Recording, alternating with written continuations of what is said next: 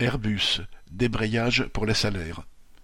Les négociations annuelles obligatoires sur les salaires ont lieu en ce moment à Airbus.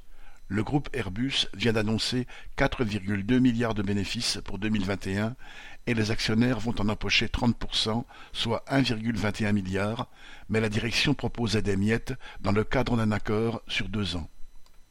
À Toulouse. Le mécontentement est grand et, le 15 mars, à l'appel de la CGT et de la CFDT, des débrayages ont eu lieu sur les différents sites à Toulouse. Près de 800 travailleurs ont tenu à dire que ça n'allait pas.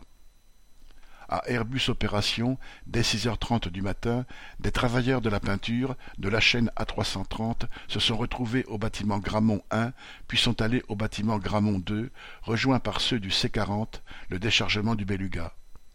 Au retour à Gramont 1, ceux de la chaîne A350 et du Delivery arrivaient, et tous ensemble, les grévistes se sont dirigés vers le bâtiment de la direction à Saint-Martin, en passant par les chaînes A350 et A320.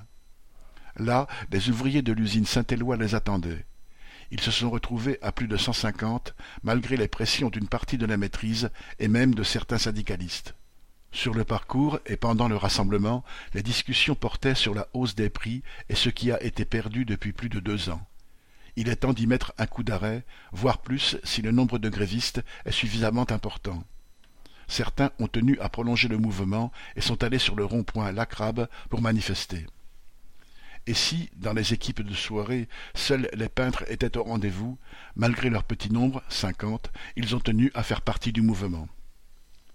La plupart de ceux qui ont fait grève en sortent avec la fierté d'avoir relevé la tête et le sentiment général qu'il faudra revenir plus nombreux.